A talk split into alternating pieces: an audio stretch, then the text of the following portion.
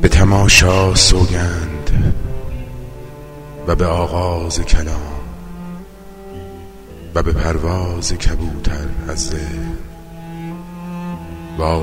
در قفس است. حرفهایم مثل یک تکه چمن روشن بود. من به آنان گفتم آفتابی لب درگاه شماست. که اگر در بگشایید به رفتار شما میتابد. و به آنان گفتم سنگ آرایش کوهستان نیست همچنانی که فلز زیوری نیست به اندام کلنگ.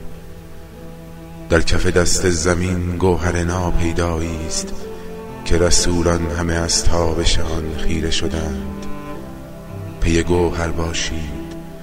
لحظه ها را به چراگاه رسالت ببرید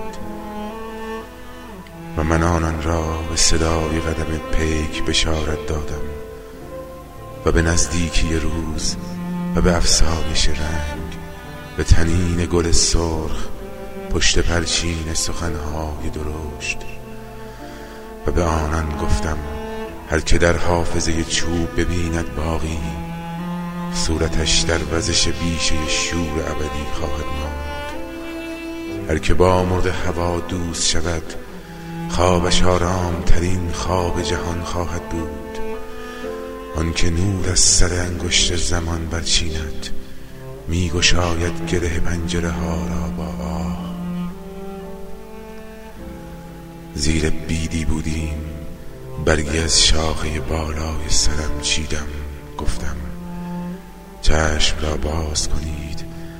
آیتی بهتر از این می‌خواهید. میشنیدم که به هم می‌گفتند سهر می‌داند سهر سر هر کوه رسولی دیدند ابر انکار به دوش آوردند.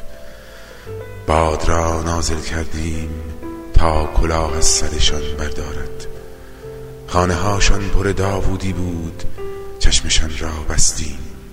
دستشان را نرساندیم به سر شاخه هوش.